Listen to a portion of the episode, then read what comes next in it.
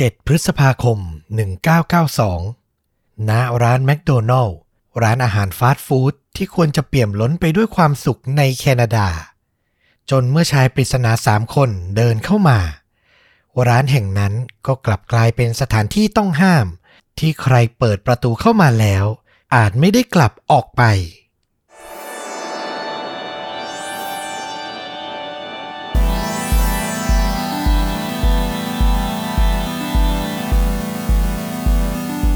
สวัสดีครับ สวัสดีครับ ฆาตจริงยิ่งกว่าหนังพอดแคสต์จากชนดูดะนะครับ ผมอยู่กับต้อมครับ แล้วก็ฟลุกครับ กับหนึ่งเรื่องราวฆาตกรรม พร้อมการแนะนำภาพยนตร์ที่มีเนื้อหาใกล้เคียงกับเรื่องที่เรากำลังจะถ่ายทอดนะครับ ผม วันนี้นี่ต้องบอกว่าผมเลือกเรื่องนี้มานะ เพราะชอบ setting ของมัน อืมคือบรรยากาศโดยรวมสถานที่คือ ถ้าให้เลือกดูหนังก็จะชอบเรื่องประมาณนี้ setting ที่ว่าคือแบบ เมืองเล็กๆ ชนบท แล้วก็มีโจรมาปล้น อืม แล้วทุกอย่างก็ผิดแผน คือนึกออกปะหนังแบบฟอร์มเล็ก ๆ สถานที่ไม่เยอะอยู่ในเมืองเล็ก ๆ ไม่ได้แบบว่ามีเอฟเฟกต์ตูมตามอะไรอย่างเงี้ยเออ แต่มันมีความกดดัน การเจรจา มี action ของมนุษย์ธรรมดานี่แหละอยู่ เออ แต่เราชอบนะหนังอะไรแบบเนี้ย พื้นที่จำกัดตัวละครจำกัด แต่ไปเล่นเรื่องราวของการเล่าเรื่องให้มันสนุกอะใช่ แล้วเรื่องราวเนี้ยมันเหมือนจะดูเป็นเรื่องเล็กๆ แต่พอสถานการณ์มันดำเนินไปอะมันไปถึงจุดที่แบบคิดไม่ถึงอะได้ยังไงก็ไม่รู้อะอืมจนกลายเป็นแบบคดีหนึ่งที่เป็นที่จดจำมากที่สุดในประเทศแคนาดาเลยนะอืมน่าสนใจมากๆนะ เดี๋ยวต้องรอฟังละ ครับผมก็พาทุกท่านนะครับ ไปกันที่เมืองที่ชื่อว่าซิดนีย์ริเวอร์ซิดนีย์นี่คือชื่อเมืองในออสเตรเลียนะ แต่ซิดนีย์ริเวอร์นี่เป็นเมืองเล็กๆ อยู่ในจังหวัดโนวาสกอเชียที่ประเทศแคนาดานะครับอืมต้องบอกว่าในปัจจุบันเนี้ยปี 2020-21 เนี้ยที่เนี่ยเป็นเมืองใหญ่ไปแล้ว เพราะว่ามันมีกลุ่มพัฒนาธุรกิจอะเข้ามาพัฒนาเมืองแล้ว แต่ย้อนไปนะ แค่ในปี 2001อะ ซิดนีย์ริเวอร์เนี่ย มีผู้พักอาศัยแค่ 3,000 คนเท่านั้นเองอืมแต่เรื่องที่ผมจะเล่าเนี่ยย้อนไปอีกจาก 2001 อะ ไปถึงปี 1992อืมคือที่พูดปี 2001 ขึ้นมาเนี่ยอยากให้เห็นภาพว่า โอ้โห ขึ้นสหัสวรรษแล้วอะ่ะ คนยังแค่ 3,000 อะ คิดดูว่าปี 1992 จะเป็นยังไง มันก็เป็นย่านชนบทเลยครับ คือในอดีตย้อนไปมากกว่านั้นอะเคยรุ่งเรือง เพราะว่าเป็นแหล่งทำเหมืองเหล็กและเหมืองถ่านหินอืมแต่พอพ้นยุคแบบปฏิวัติอุตสาหกรรมอะไรอย่างเงี้ย ทุกอย่างมันก็แบบเสื่อมความนิยมลงเนาะเมืองก็ค่อย ๆ กลายเป็นเมืองชนบทที่ร้างอะ่ะ ก็คือคนไม่ค่อยเยอะ ทุกคนรู้จักกันหมดอะ่ะ เมืองเล็กๆนะครับ เหตุการณ์เนี่ยเกิดขึ้นในวันที่ 6 พฤษภาคมปี 1992 สถานที่เกิดเหตุ ต้องบอกว่าชาวไทยคุ้นเคยแน่นอน เพราะมันคือร้านอาหารฟาสต์ฟู้ดอย่างแมคโดนัลล์ครับ โอ้ นึกภาพสถานที่ออกง่ายเลยคราวนี้ ง่ายเลยนะครับ ในวันนั้นเนี่ย เหล่าพนักงานต่างพากันเก็บร้านตามปกติ ต้องบอกว่าเป็นเวลาค่ำคืนแล้วนะ ร้านเนี่ยปิดไปแล้ว มีพนักงานอยู่ 4 คนครับจำชื่อดีๆ เดี๋ยวผมจะคอยขีดเส้นใต้บ่อยๆ ว่าคนนี้นี่คือคนไหนอืมๆจะได้ไม่งงเนาะ ตัวละครจะเยอะนิดหนึ่งนะครับ พนักงานที่ทำงานอยู่ 4 คน คนแรกเนี่ยชื่อว่าดอนน่าวอร์เรนเป็นหญิงสาววัย 22 ปี เธอเนี่ยเป็นผู้จัดการร้านกะกลางคืนอืมดอนน่ากำลังนับเงิน แล้วก็จัดเก็บเงินเข้าตู้เซฟ บริเวณออฟฟิศเล็กๆ ที่ตั้งอยู่ติดครัวด้านหลังร้านนะครับ คนต่อมาคนที่2เป็นชายหนุ่มวัย 29 ชื่อว่านิวเบอโร เขาเป็นหนุ่มร่างใหญ่ แข็งแรงกำลังทำความสะอาดครัว เตรียมพร้อมสำหรับพนักงานที่จะเข้ามาทำงานในกะเช้าอะเนาะจะได้ทำงานต่อได้เลยนะครับ คนต่อมาชื่อว่าอารีนแมกนิวเธอเป็นหญิงสาววัย 20 ปี เป็นพนักงานทั่วไปนี่แหละ ต้องบอกว่าถึงตอนนั้นน่ะ หมดกะหมดหน้าที่เธอแล้วแต่ว่าเธอรอเพื่อนก็คือผู้จัดการร้านอย่างดอนน่าวอร์เรนอะให้คิดเงินให้เสร็จ เพื่อจะได้ขอติดรถไปลงที่บ้าน คือจะกลับบ้านด้วยกันอืมอ่า นั่นเองนะครับ อ่า และพนักงานคนสุดท้ายคนที่ 4 มีชื่อว่าดีเร็กวูดเขาเป็นเด็กหนุ่มวัยแค่ 18 ปีเท่านั้นเอง เป็นพนักงานธรรมดาเช่นเดียวกันทำงานหมดกะแล้ว แล้วก็กำลังนั่งสูบบุหรี่อยู่ภายในร้านนี่แหละอืมจริง ๆ ในร้านอาหารนี่ห้ามสูบอยู่แล้วเนาะ นั่น แต่เนื่องจากดอนน่าที่เป็นผู้จัดการร้านอะ่ะหยวนหยวนๆให้ไงก็เห็นว่าแบบร้านมันปิดแล้วอะไรอย่างเงี้ยเออก็แบบอ่าเพื่อนกันเพื่อนกันก็ปล่อยให้สูบบุหรี่ในร้านไป สรุปอีกทีตอนนั้นดอนน่าคิดเงินอยู่ในออฟฟิศหลังร้านนิวเบโรทำครัวอยู่ ส่วนดีเล็กกับอาลีนเนี่ย นั่งอยู่ในร้านด้วยกัน คนหนึ่งสูบบุหรี่ อีกคนหนึ่งนั่งแบบตะเตรียมสถานที่ เพราะว่าพรุ่งนี้จะมีเด็ก มาจัดงานวันเกิดที่ร้านอืมก็คือดีเล็กกับอาลีนเนี่ยหมดกะแล้วแต่ระหว่างรอเพื่อนน่ะไม่มีอะไรทำก็ช่วยจัดเตรียมสถานที่นะครับ ทุกอย่างดำเนินไปตามปกติจนถึงเวลาก่อนเที่ยงคืนเล็กน้อย ดีเล็กหนุ่มวัย 18 ปีที่สุบุรีเนี่ย ก็ปลีกตัวขอกลับบ้านก่อนคนแรก ทุกคนไม่รู้ตัวเลยว่าดีเล็กอะกำลังจะกลับมาที่ร้านอีกครั้ง แต่คราวเนี้ย มาพร้อมเหตุการณ์รุนแรงที่กำลังจะเกิดขึ้นด้วยอืมเมื่อเขาเดินออกจากร้านเนาะเขาไม่ได้กลับบ้านอย่างที่บอกคนอื่นครับ แต่เขากลับไปแอบอยู่แถวประตู ชั้นใต้ดินของร้าน ต้องบอกว่าร้านอาหารที่เมืองนอกบางที่เขาจะมีชั้นใต้ดินนะเนาะไว้เก็บพวกวัตถุดิบมหรือเป็นที่สำหรับพนักงานอะไรประมาณเนี้ยนะครับ ซึ่งบริเวณประตูเข้าชั้นใต้ดินนั้นน่ะ พอเข้าไปมันจะสามารถเดินขึ้นบันไดแล้วเข้าไปภายในร้านได้เลย แล้วสิ่งสำคัญก็คือมันไม่ค่อยมีคนใช้ ถ้าจะมีการเคลื่อนไหวใด ๆ ก็คือจะไม่ค่อยมีใครเห็นนะครับดีเล็กวูดอะก็ไปแอบอยู่บริเวณประตูชั้นใต้ดิน ซึ่งเขาได้เปิดแง้มเอาไว้ก่อนหน้านั้นครับ อยากให้ทุกคนนึกภาพนะ มันเป็นประตูเหล็กหนาๆ คล้าย ๆ ประตูหนีไฟซึ่งถ้าใครเปิดมันจะค่อย ๆ ปิดเองอัตโนมัตินึกออกปะใช่เอออไม่สามารถเปิดทิ้งค้างไว้ได้ แต่ดีเล็กอะนำกระเป๋าสะพายของตัวเองอะไปขัดเอาไว้อะอืมเออ ให้ประตูมันแง้มเปิดช่องเอาไว้ก่อนหน้านี้ เพื่อเขาจะใช้เส้นทางนี้แหละ ในการกลับเข้าไปในร้านอีกครั้งหนึ่งครับ ซึ่งต้องบอกว่าในปัจจุบันนี้นะ ประตูชั้นใต้ดินตามร้านพวกเนี้ย ถ้ามันปิดไม่สนิทอะ่ะ มันจะมีเสียงเตือนฉุกเฉินดังขึ้นเนาะหลาย ๆ คนน่าจะเคยเห็นเออนะครับ แต่ย้อนกลับไปในปี 1992 อะ สัญญาณพวกเนี้ยยังไม่มีอ๋อนะครับ และต้องบอกว่าดีเรกอะเข้ามาทำงานที่แมคโดนัลล์เนี่ยมาพร้อมแผนการที่จะปล้นร้านตั้งแต่แรกครับ โอ้โห คือตั้งใจมีแผนมาอยู่แล้วแหละว่างั้นเถอะ แล้วก็มาสมัครเพื่อทำตามแผน ถูกต้องอืมเหตุการณ์เกิด 6 พฤษภาคม ข้ามมา 7 พฤษภาเขาอะทำงานตั้งแต่เดือนมีนาคมอืมมาดูทางหนีทีไล่มาดูว่า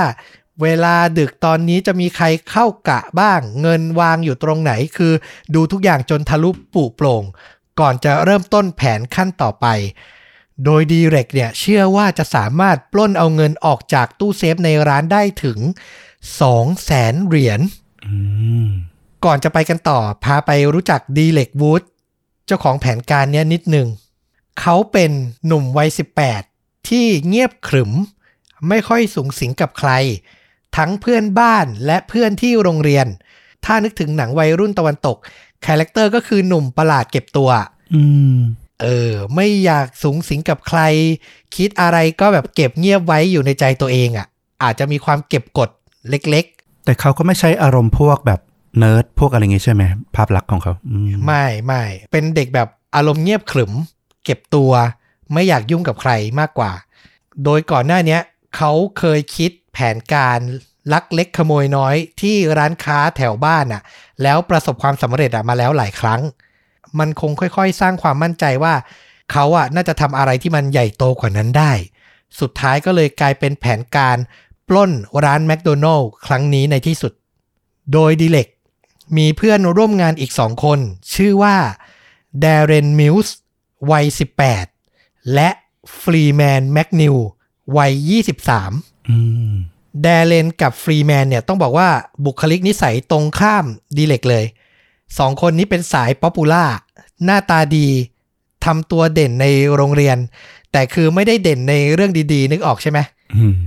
ถ้าดูหนังวัยรุ่นอเมริกันน่ะจะนึกออกเลย มันจะมีพวกแบบว่า หนุ่มหล่อๆเฟี้ยวเฟี้ยวๆเฮี้ยวเฮี้ยวๆตะโกนแซวคนโน้นคนนี้โดดเด่นอะแก๊งหัวโจกอะชอบปรากฏตัวตอนพวกตัวเอกเดินทางมาถึงหน้าโรงเรียน แล้วก็จะมีแก๊งเนี้ยผู้ชายก็จะโอบผู้หญิงมั่งอะไรมั่งแล้วก็จะมาแซวมากวน ประมาณนั้นเลยนึกภาพประมาณนั้นเลยสำหรับแดเรนกับฟรีแมนนะครับ คือสรุปง่ายๆ คือดีเล็กอะเก็บตัวแล้วเหมือนเป็นมันสมองของกลุ่มอะอืมแล้วก็แบบมาพูดคุยให้อีกสองคนน่ะเป็นลูกมือ ซึ่งความคึกขนองในใจอะอายุแค่ 18 กับ 23 นี่มันเต็มเปี่ยมอยู่แล้วอะ แล้วเราเชื่อว่าทั้ง 3 คนน่าจะแบบร่วมกันลักเล็กขโมยน้อยมาหลายที่แล้วก่อนหน้านั้นนะครับ จนกลายเป็นแผนใหญ่ในวันนี้ กลับมาที่เหตุการณ์นะครับ หลังเวลาผ่านไปจนเลยเที่ยงคืนเล็กน้อย เข้าสู่วันที่ 7 พฤษภาคม แดเลนและฟรีแมนก็ขับรถมาจอดไว้ในมุมมืด ห่างจากร้านแมคโดนัลล์เล็กน้อย คือจอดอยู่บนแบบถนนที่แบบเป็นดินโคลนเลย ทางแบบชานเมืองเลยเพื่อไม่ให้เป็นจุดสนใจ ไม่ให้ใครเห็นเนาะว่าใครแบบมาจอดรถดึกๆดื่นๆอืมทั้งสองคนสวมเสื้อหลายชั้น เตรียมไว้ว่าพอออกจากร้านหลังปล้นเสร็จนะ จะถอดเสื้อทิ้ง คือสีเสื้อเปลี่ยนอะเป็นเสื้อตัวใหม่ที่อยู่ภายใน เพื่อไม่ให้มีพยานระบุลักษณะของพวกเขาได้ง่ายจนเกินไปอืมคือเตรียมการใช้ได้นะ นอกจากนี้อีกหนึ่งสิ่งสำคัญที่ทั้งคู่เตรียมมาก็คือ ปืนครับ มันเป็นปืนพกของฟรีแมน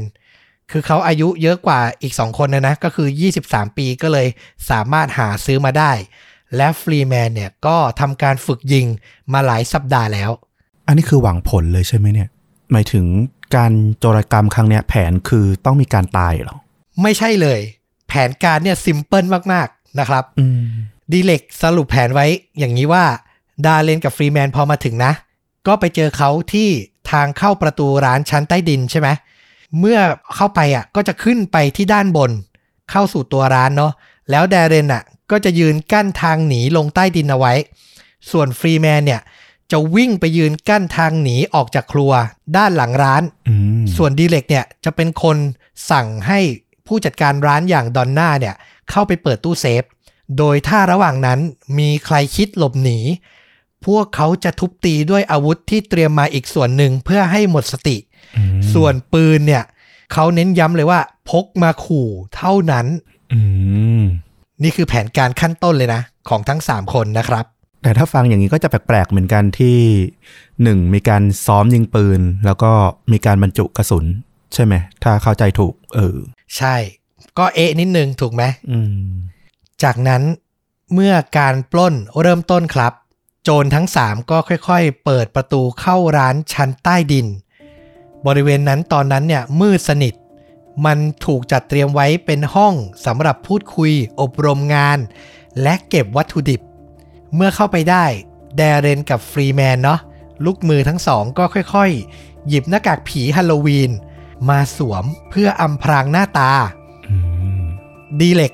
พนักงานร้านและหัวโจกเนี่ยก็ขอปืนมาจากฟรีแมนเพื่อมาพกไว้เอง ส่วนตัวฟรีแมนเนี่ยก็หยิบพลั่วขึ้นมาถือเตรียมไว้ ในกรณีที่ต้องทุบตีเหยื่ออย่างที่เราบอกไป ก็จะใช้พลั่วนี่แหละนะครับ นอกจากนี้ฟรีแมนยังพกเชือก เผื่อไว้สำหรับถ้าจะต้องมัดมือหรือมัดเท้าเหล่าพนักงานร้าน ส่วนแดเลนน่ะพกมีดแยกมาต่างหากอีกสองเล่มม แต่ยังไม่ทันที่ทั้ง 3 คนน่ะ จะเดินขึ้นบันไดชั้นใต้ดินเข้าไปที่ตัวร้าน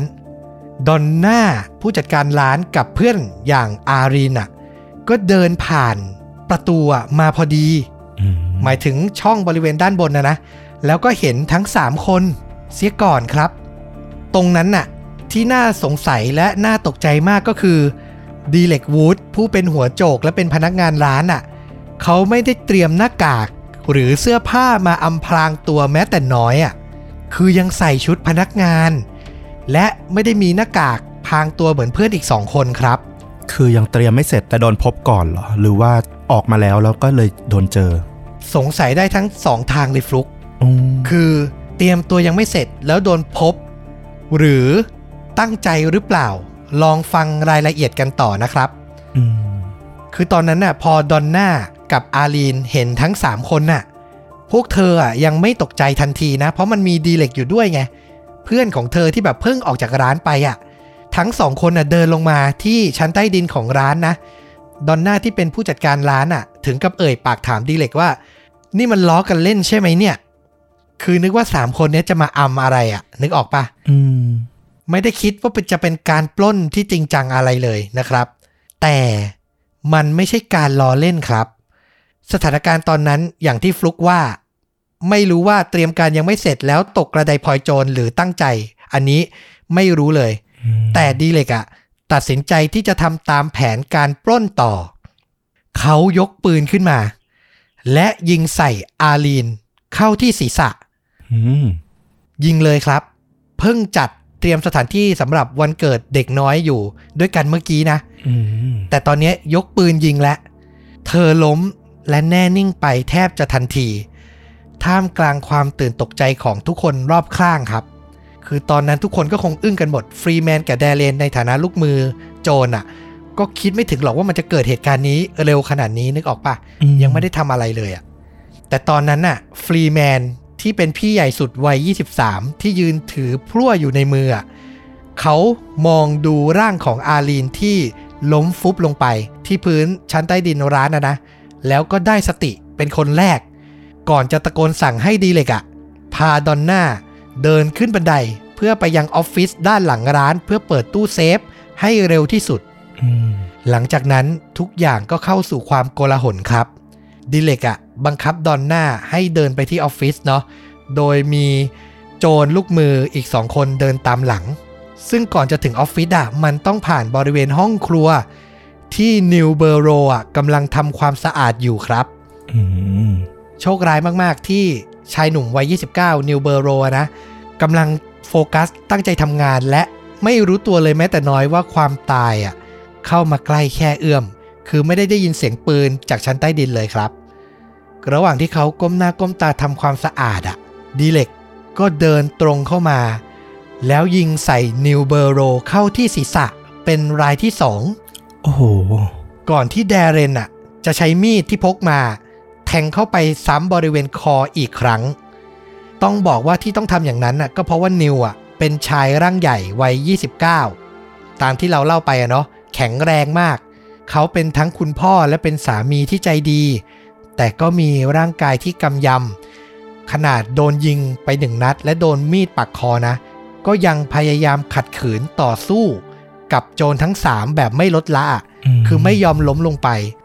ถึงตอนนั้นน่ะ ดีเล็กและแดเลนน่ะ ก็คือยังอยู่ตรงนั้นชุลมุนตะลุมบอลกันนะ ฟรีแมนก็วิ่งเข้ามาเป็นคนที่3ใช้พลั่วในมืออะฟาดนิวแบบไม่ยัง้ง แดเลนก็ใช้มีดจ้วงแทงครับอืมและสุดท้ายดีเล็ก หัวหน้าแก๊งก็ตัดสินใจยิงนิว ซ้ำเข้าที่ศีรษะอีกนัด นั่นแหละเขาจึงแน่นิ่งล้มลงไป และเสียชีวิตในที่สุด คือมันกลายเป็นการกระทำที่แบบโหดเหี้ยมอำมหิตไปแล้วอะ่ะ จากแผนที่บอกตอนแรกอะเนาะมาถึงตอนนี้ได้แบบโอ้โห เกินกว่าที่คิดเลยอะคือเริ่มต้นมา วัยรุ่นปล้นร้านแมคโดนัลล์อะ ฟังดูยังไงมันก็เป็นอาชญากรรมที่แย่แหละ แต่ไม่มีใครคิดว่ามันจะใหญ่โตขนาดนี้ ตอนนี้ถูกยิงไปแล้วสองคนเนาะอืม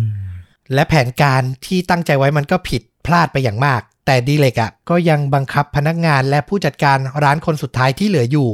อย่างดอนน่าให้เดินไปยังตู้เซฟต่อครับ ดอนน่าก็แบบไม่ได้แบบขัดขืนหรืออะไรเลยนะ เธอเดินไปแล้วก็เปิดตู้เซฟให้โดยง่ายเลย คืออยากเอาอะไรเอาไปเลย เธอหวังแค่อยากมีชีวิตรอดไปจากเหตุการณ์วันนี้ เท่านั้นเองครับ อืมแต่หลังจากดอนน่าเปิดตู้เซฟแล้วอะดีเร็กวูด หัวหน้าแก๊งก็ตัดสินใจ พรากชีวิตเธออีกคนครับ เขายิงเธอเข้าที่ศีรษะและดวงตาสองนัดซ้อน เธอล้มลงเสียชีวิตแทบจะทันทีครับ คือเราไม่รู้นะถึงตรงเนี้ยว่ามันคือตกกระไดพลอยโจร ไม่ได้พลางหน้าตากลัวจะโดนซัดทอด คือปล่อยไม่ได้แล้วเพราะเห็นหน้าเขาแล้ว หรือเปล่า หรืออีกมุมหนึ่งที่เราเก็บไว้ก็คือหรือแผนการทั้งหมดเนี้ย มันคือสิ่งที่ดีเล็กอะอยากทำมาตลอดอะเออตรงนี้เราไม่เห็นสถานการณ์ตอนที่เกิดเรื่องอะเนาะว่า อาการอากับกิริยาของแต่ละคนเป็นยังไง เดเร็กยิงคนแรกเหยื่อรายแรกเนี่ยด้วยอารมณ์แบบไหน แต่ว่าเรามองว่าอย่างน้อยคนที่สองและสามเนี่ย มันเป็นสิ่งที่พวกเขาไตร่ตรองแล้วแหละ อืม ซึ่งแบบจนมาถึงปัจจุบันเนี้ย เหล่าโจรทั้งสามก็ยังแบบไม่เคยออกมาให้เหตุผลเลยนะว่าทำไมต้องกระทำการโหดขนาดนี้นะครับ แต่พวกเขาแค่อ้างว่าแบบมันคือแบบสิ่งที่ผิดพลาดไปจากแผนการอะ่ะ คือเขาไม่ได้ตั้งใจให้มันเป็นอย่างเงี้ย เออนี่คือสิ่งที่เขายืนยันโดยตลอดนะ อืม แต่นั่นแหละเราก็อดสงสัยไม่ได้ว่าแบบมันโหดร้ายเกินไปหน่อยอะกับคนที่ไม่เคยฆ่าคนนะนะ การที่จะยิงจ่อหัวใครสักคนมันไม่ใช่เรื่องที่ ที่ทำได้ด้วยจิตที่ปกติเลยนะ ความรู้สึกเรา ใช่ ต่อเนื่องก่อน หลังจากยิงดอนน่าผู้จัดการร้านล้มลงไปเป็นคนที่3แล้ว หลังจากนั้นทั้ง3คนก็ค่อยๆ เปิดตู้เซฟ ภายใต้ความหวังว่าจะเจอเงินหลักแสนเหรียญอยู่ในนั้นอืมแต่สุดท้ายครับ พวกเขากลับพบว่ามีเงินอยู่ทั้งหมดเพียง 2,000 กับอีก 17 เหรียญเท่านั้น โอ้โห พลาดเป้าไปแบบ มโหฬารอะ ยิงพนักงานไปทั้งหมด หมดทั้งร้านเลยเพื่อเงิน2,000กว่าเหรียญน่ะอื้อหือแต่เรื่องราวมันยังไม่จบแค่นั้นครับ ตอนนั้นเนี่ยเวลามันผ่านไปถึงประมาณตีหนึ่งและมีพนักงานกะเช้าอีกคนที่ชื่อว่าจิมมี่เฟแกนอืมเขานั่งแท็กซี่เดินทางมาถึงร้านครับ คือเขาเป็นพนักงานที่มีนิสัยชอบมาก่อนเวลา เพื่อจัดเตรียมของและพูดคุยกับเพื่อนๆ ก่อนเริ่มต้นทำงาน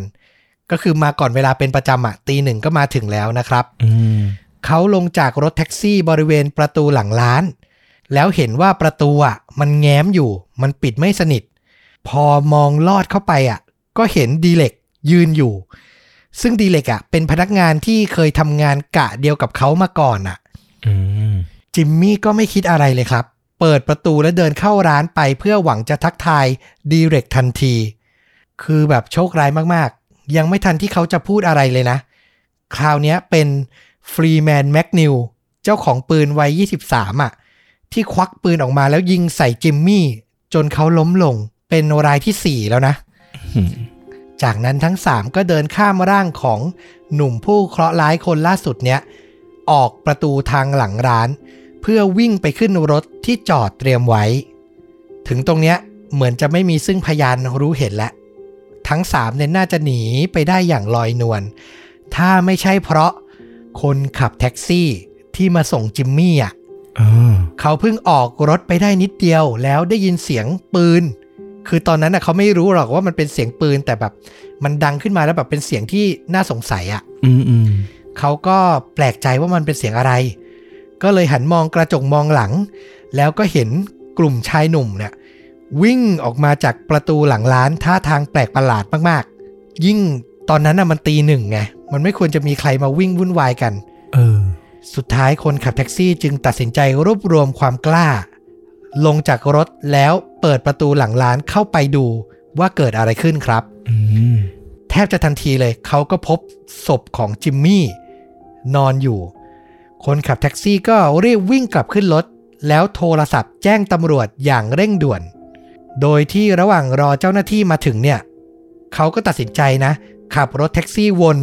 เป็นวงกลมอยู่บริเวณลานจอดรถอะคือไม่กล้าจอดรถอยู่นิ่งๆอะอืมเพราะว่าไม่แน่ใจว่า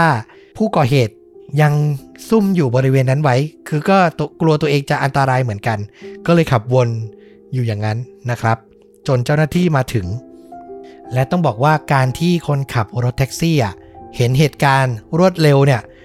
มันเป็นผลดีและเป็นโชคดีในโชคร้ายมากๆ เพราะนั่นทำให้เจ้าหน้าที่อะมาถึงร้านได้เร็ว และสามารถช่วยเหลือเหยื่อได้หนึ่งชีวิตครับ อืม นั่นก็คือคุณอารีนแมกนิวหญิงสาววัย 20 ที่ถูกยิงคนแรกอะ่ะ อ๋อ เธอถูกยิงที่ศีรษะ ใช่ไหมที่เล่าตอนแรก ใช่ เธอถูกยิงที่ศีรษะเลยนะ แต่ยังหายใจอยู่แต่ก็แบบรวยลินแบบใกล้จะหมดลมแล้วอะ่ะ แต่ดีที่เจ้าหน้าที่มาถึงเร็ว พาเธอส่งรักษาที่โรงพยาบาลจนพ้นขีดอันตรายครับ แต่ที่น่าเสียดายก็คือ เธอต้องตกอยู่ในสภาพพิการอืมคือต้องนั่งรถเข็นไปตลอดชีวิต เพราะว่ากระสุนน่ะสร้างความเสียหายให้กับสมองของเธอ จนไม่สามารถใช้ชีวิตได้ตามปกติครับออืมก็เป็นโชคดีและโชคร้ายที่มาพร้อมๆกันเลย ใช่ ย้อนกลับไปดูที่โจรวัยรุ่นทั้งสามหลังจากขึ้นรถแล้วขับไปสักพักอะ่ะ พวกเขาก็นึกออกฟลุกว่ามีสิ่งผิดพลาดใหญ่อย่างหนึ่ง อันนี้ขอเดาก่อน เดาว่าน่าจะทิ้งปืนไว้หรือเปล่า เกือบถูกเหรอ ไม่ได้ทิ้งปืน แต่ถ้าฟังเรื่องดีๆ พวกเขาลืม กระเป๋าสะพายของดีเร็กไว้ครับ อ๋อ ที่วางคั่นประตูหลังร้านไว้ ใช่ไหม ใช่ ลืมเอามาด้วย แล้วในกระเป๋าสะพายนั้นน่ะ มันมีทั้งบัตรประชาชน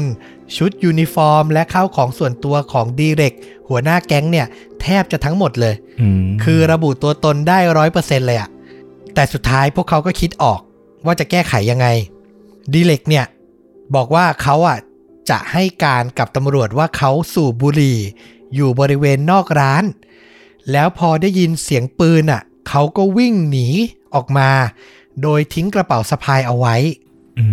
มจากนั้นแดเรนกับฟรีแมนอะก็ส่งดีเล็กลงที่ร้านสะดวกซื้อ เพื่อให้เขาอะทำทีเป็น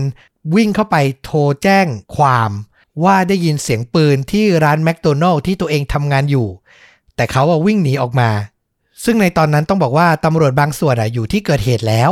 เพราะว่าคนขับรถแท็กซี่แจ้งเข้ามาก่อนแล้วเนาะอืมถึงตรงนี้อะ คือมันก็น่าสงสัยนิดนึงตำรวจจริง ๆ น่าจะต้องแบบเรียกดีเล็กไปที่สถานี เพื่อสอบสวนเพื่ออะไรทันทีถูกปะอืมแต่ด้วยความที่เราเข้าใจไปเองว่า อาจจะเพราะว่าเป็นเมืองเล็ก ๆ เป็นย่านชนบท เหล่าตำรวจไม่ได้พร้อมกับคดีใหญ่โตขนาดนี้อะเออทำให้ความสับสนมันยังมีค่อนข้างมากตำรวจที่โทรศัพท์คุยกับดีเล็กก็เลยสั่งดีเล็กว่ากลับบ้านไปก่อน เดี๋ยวจะติดต่อไปอีกที คือไม่ได้สงสัยในตัวดีเล็กเลยอะ คิดว่ากันไว้เป็นพยานแน่ๆนะ ถ้าอารมณ์นี้ ใช่ แต่ด้วยความร้อนใจ หรืออยากแสดงว่าตัวเองบริสุทธิ์ยังไงไม่ทราบครับ ดีเล็กไม่กลับบ้าน แต่เลือกที่จะกลับไปที่บริเวณถนนที่อยู่ใกล้กับร้านแมคโดนัลล์ที่เกิดเหตุ เพื่อไปพบกับตำรวจที่แบบตรึงกำลังไว้อยู่อะอืมไปถึงแล้วก็บอกเลยว่าเนี่ย ผมเพิ่งโทรศัพท์แจ้งนะว่าแบบ ได้ยินเสียงปืนแล้วก็วิ่งออกมา คือผมมาอยู่ในเหตุการณ์บางส่วนนะ แต่ผมก็แบบไม่ได้เห็นหน้าคนร้ายไม่ได้อะไรคือ พยายามจะมายืนยันตัวเองก่อนอะออกตัวก่อนว่า ไม่ได้มีส่วนเกี่ยวข้องที่เป็นคนร้ายนะ อะไรอย่างเงี้ย อืม ซึ่งไอการพยายามจะแสดงความบริสุทธิ์เนี่ยแหละ มันก็ทำให้ตำรวจอะเริ่มคลางแคลงและสงสัยตัวเขา จากหลาย ๆ จุด เช่นคำให้การที่เขาบอกว่าตัวเองยืนสูบบุหรี่อยู่หน้าร้าน แต่ในที่เกิดเหตุอะ ไม่พบก้นบุหรี่เลย แม้แต่อันเดียวครับ อืม คือมันแบบกลับกลายเป็นความน่าสงสัยและ นอกจากเนี้ย ในคำให้การของดีเล็กอะ เขาอ้างว่าแดเรนอะ เป็นคนขับรถมาส่งเขาเพื่อทำงาน ตำรวจก็เลยเรียกแดเรนมาสอบสวนว่า คืนนั้นเขาทำอะไรบ้างแดเรนก็พูดต่อว่า คืนนั้นเขาอยู่กับฟรีแมนโอ้โหพูดง่าย ๆว่า พากันมาให้ตำรวจสืบสวนหมดเลย คือต่างคนต่างซัดทอดกันจนแบบมาเกี่ยวข้องกันหมดเลยครับ สุดท้ายตำรวจเห็นถึงความน่าสงสัยของทั้ง 3 คนแล้วเขาก็ขอให้แดเรนกับฟรีแมนน่ะเข้าเครื่องจับเท็จอืมซึ่งในตอนนั้นมันสามารถปฏิเสธได้นะ ถ้าไม่เต็มใจ เพราะว่ามันก็ยังแบบไม่ได้แบบการันตีร้อยเปอร์เซนว่าแบบเป็นผลจริงอะ่ะ มันก็มีหลายครั้งที่อาชญากรหรือผู้ต้องสงสัยปฏิเสธเนาะ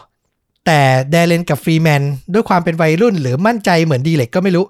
ทั้งคู่ตอบตกลงครับ ที่จะเข้าเครื่องจับเท็จ และแน่นอนว่าผลลัพธ์ก็ออกมาว่า ทั้งคู่โกหก และปิดบังข้อมูลบางอย่างอยู่ และบวกกับหลังจากวันปล้นน่ะแดเรนกับฟรีแมนก็มีพฤติกรรมที่ทำให้คนรอบข้างสงสัย ด้วยการใช้จ่ายเงินมือเติบมากกว่าปกติ คือปล้นมาอาจจะฟังดูไม่เยอะนะสองพันเหรียญ แต่สำหรับวัยรุ่นน่ะ เออมันมันก็คือขนองอะ มันก็ไม่น้อยอะนะครับ และยิ่งอย่างที่บอกนิสัยเขาแบบทำตัวเด่นอยู่แล้วด้วย มันก็เลยยิ่งเป็นภัยนะครับ แต่มีเกล็ดที่น่าแปลกนิดนึงก็คือดีเล็กหัวโจกต้นคิดอะไม่ได้ขอแบ่งเงินมาเลยนะ แล้วก็ไม่ได้ใช้เงินที่ปล้นมาเลยแม้แต่น้อย ซึ่งตรงเนี้ยก็ไม่รู้ว่าเพราะเขาช็อกกับเหตุการณ์ ที่ตกกระไดพลอยโจรยิงคนไปถึง 4 คน หรือเพราะเขากลัว เพราะตำรวจอะจับตามองเขาอยู่หรือเปล่า อันนี้ก็เป็นที่น่าสงสัย นะครับ แต่สุดท้ายอะตำรวจก็จับกลุ่มทั้ง3ในฐานะคนร้ายในที่สุดอืมคือการคลี่คลายมันไม่ได้ยากอะ่ะ มันคืออารมณ์คึกขนองแล้วก็ปิดความลับไม่มิดของวัยรุ่น บวกกับการเป็นเมืองเล็กๆ อย่างที่เราบอกไปอะ่ะ ก็ใช้เวลาไม่ได้นานเท่าไหร่นะครับ ก็จับได้ แล้วจริง ๆ นะ ตอนที่พอซักกันไปว่าอยู่ด้วยกันสามคน แล้วมันดันตรงกับที่ แท็กซี่คนนั้นน่ะ คนขับแท็กซี่เห็นพอดีว่ามีเด็กหนุ่มสามคนวิ่งออกมาจากร้านน่ะ มันก็แบบเหมาะเจาะ ใช่ใช่ ก็อย่างต้อมว่าแหละ ด้วยอารมณ์ความเป็นวัยรุ่นที่น่าจะคึกขนองอย่างที่บอก แล้วก็มั่นใจว่าตัวเองเก็บความลับได้ ไม่มีใครรู้อะไรเงี้ย หลาย ๆ อย่างเท่าที่ฟังมา ก็น่าสนใจ แต่ก็อย่างที่บอกว่ารายละเอียดของเรื่องเนี้ยมันยังขาดบางส่วนไปที่ทำให้เราต้องตีความกันเอง เยอะพอสมควรไม่รู้ว่าอะไรถูกต้องกันแน่ ในแง่ของแรงจูงใจ ที่แท้จริงโดยเฉพาะตัวเดเร็กวูดอะเนาะคนที่เป็นหัวโจกเดเร็กใช่ เท่าที่ฟังมามันก็คิดไปได้หลายอย่างเลยว่า เขาทำเพราะอะไรและเหตุผลในแต่ละช่วงที่เขาตัดสินใจอย่างนั้นเพราะอะไร น่าสนใจมาก ๆ เลย อืม คือก็ต้องถกกันไป เพราะอย่างที่บอกคือทั้ง 3 ก็ยังยืนยันนะ ว่ามันคือการทำที่แบบว่าผิดพลาด ไม่ได้เป็นไปตามแผน ไม่ได้มีเจตนาคิดจะมาฆ่าคนตั้งแต่ต้นนะครับ แต่นั่นแหละด้วยการกระทำมันอดคิดไม่ได้ เท่านั้นเองอืมสำหรับบทสรุปสุดท้ายในศาลดีเล็กวูดในฐานะหัวโจก และผู้กระทำการฆาตกรรมเหยื่อถึง 3 รายก็ได้รับโทษจำคุกตลอดชีวิต โดยไม่มีสิทธิ์ ทำเรื่องขอทันบนนะ จนกว่าจะครบ 25 ปีอืมส่วนเดเลนมิลส์โทษเบากว่า เพราะว่าเขาไม่ได้ฆ่าใครด้วยตัวเองเลยนะ แต่ก็มีส่วนร่วมไม่แพ้กัน เขาถูกตัดสินให้จำคุกตลอดชีวิตเช่นกันครับ โดยไม่มีสิทธิ์ทำเรื่องขอทัณฑ์บนจนกว่าจะครบ 20 ปี น้อยกว่าดีเร็กวูดเล็กน้อยนะครับอืมส่วนฟรีแมนแมกนิวผู้ซึ่งเป็นคนฆาตกรรมจิมมี่ พนักงานที่เดินเข้าร้านเป็นคนสุดท้ายอะเนาะไปหนึ่งศพ เขาก็ได้รับโทษเท่าดีเร็กคือจำคุกตลอดชีวิต โดยไม่มีสิทธิ์รับทันบนจนกว่าจะครบ 25 ปี เช่นเดียวกันครับ ในปี 1992 นี่ที่แคนาดาอายุ 18 นี่ถือว่าบรรลุนิติภาวะหรือยังไม่แน่ใจ เออ อาจจะเพราะความเป็นเยาวชนหรือเปล่า อืมทำให้โทษอาจจะไม่ถึงประหารชีวิต หรือที่แคนาดาไม่มีโทษประหารชีวิตอยู่แล้วหรือเปล่า อันนี้ถ้าใครฟังจากแคนาดาว่างๆ ฝากคอมเมนต์มาหน่อยนะครับ อยากรู้เหมือนกัน พอเท่าที่ฟังอย่างเดเร็กหัวโจกอายุ 18แล้วเนาะกับฟรีแมนอายุ 23 23 เนี่ยเราค่อนข้างมั่นใจว่าน่าจะบรรลุนิติภาวะละไม่ใช่เยาวชนแน่ๆ แต่โทษพอๆ ไล่เลี่ยกันเลย แล้วก็เลยสงสัยเหมือนกันว่าเออยังไง หรือเพราะว่าการกระทำมันรุนแรงมากจนแบบศาลก็ต้องแบบมองข้ามเรื่องความเป็นเยาวชนไป เราว่าน่าจะเกี่ยว ถ้าโดยส่วนตัวเราเราคิดว่าน่าจะเกี่ยวนะครับ อย่างที่บอกว่าเรื่องเกิดในปี 1992 แล้วปัจจุบันนี้เป็นอย่างไรบ้าง ไล่ไปทีละคนนะครับดีเล็กวูดเนี่ย พยายามยื่นเรื่องขอทันบนในปี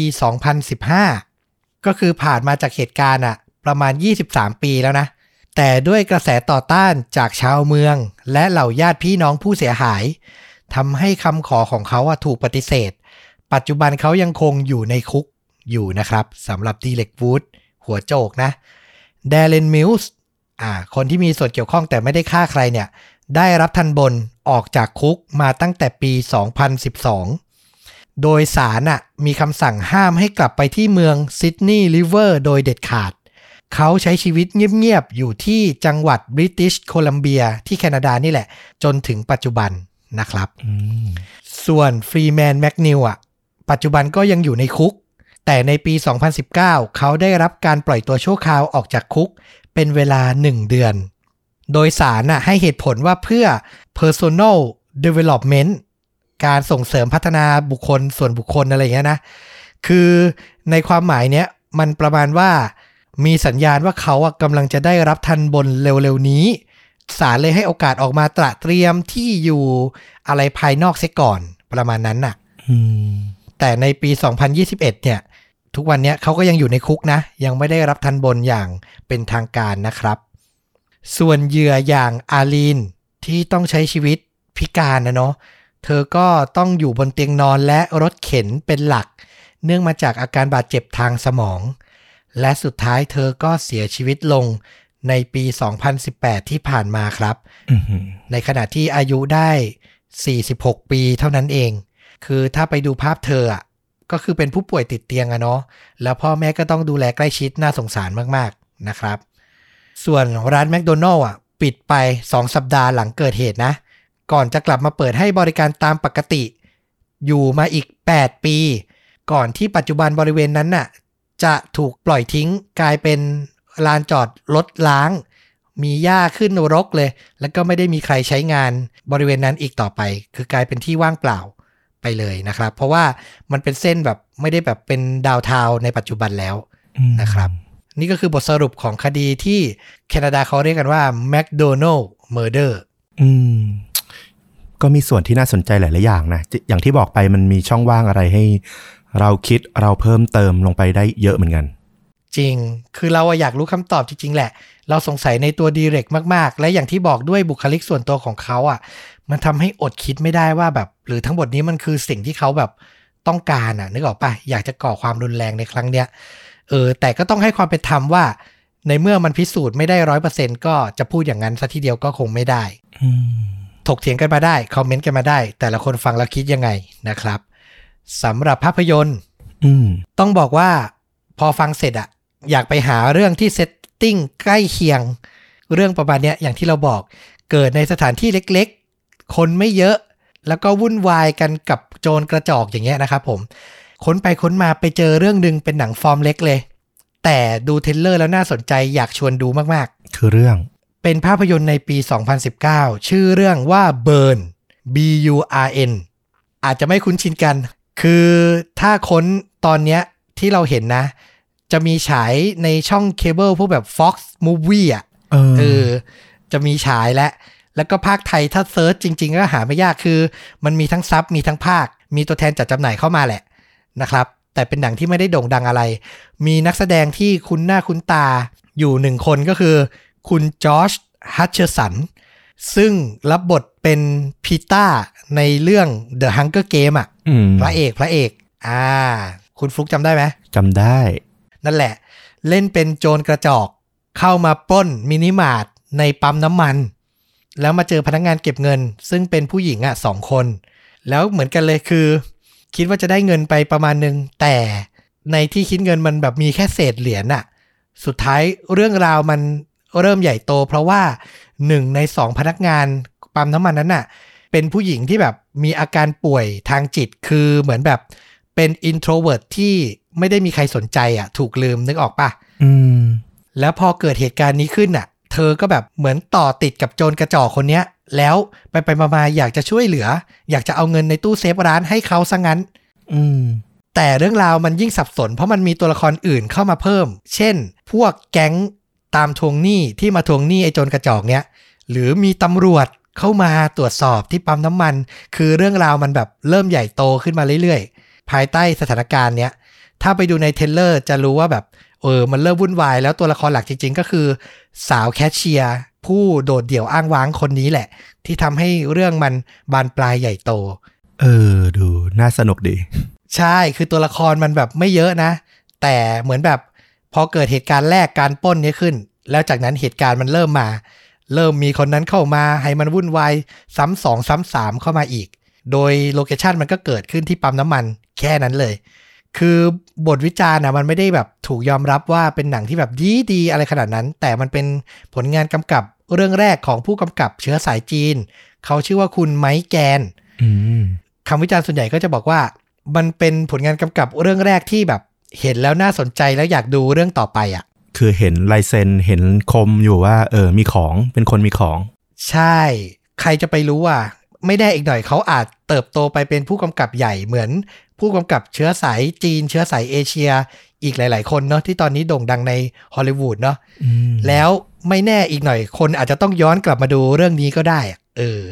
เราก็เลยแบบอยากจะเชียร์ให้ดูกัน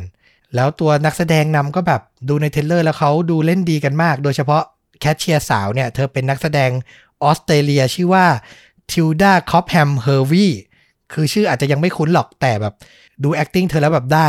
มาก ๆ เลย เออ ดูจากภาพแล้วดูมีเสน่ห์เนอะดูแบบน่ามองอะหมายถึงว่าอยู่ในหนังแล้วคงแบบตรึงสายตาอยู่พอสมควรเลย ใช่นะครับ นอกจากนี้ยังมีอีกคนหนึ่งน่าจะคุ้นๆ ก็คือเออนักแสดงชาวคอสตาริกาแต่หน้าเขามาทางเอเชียเนอะชื่อคุณแฮร์รี่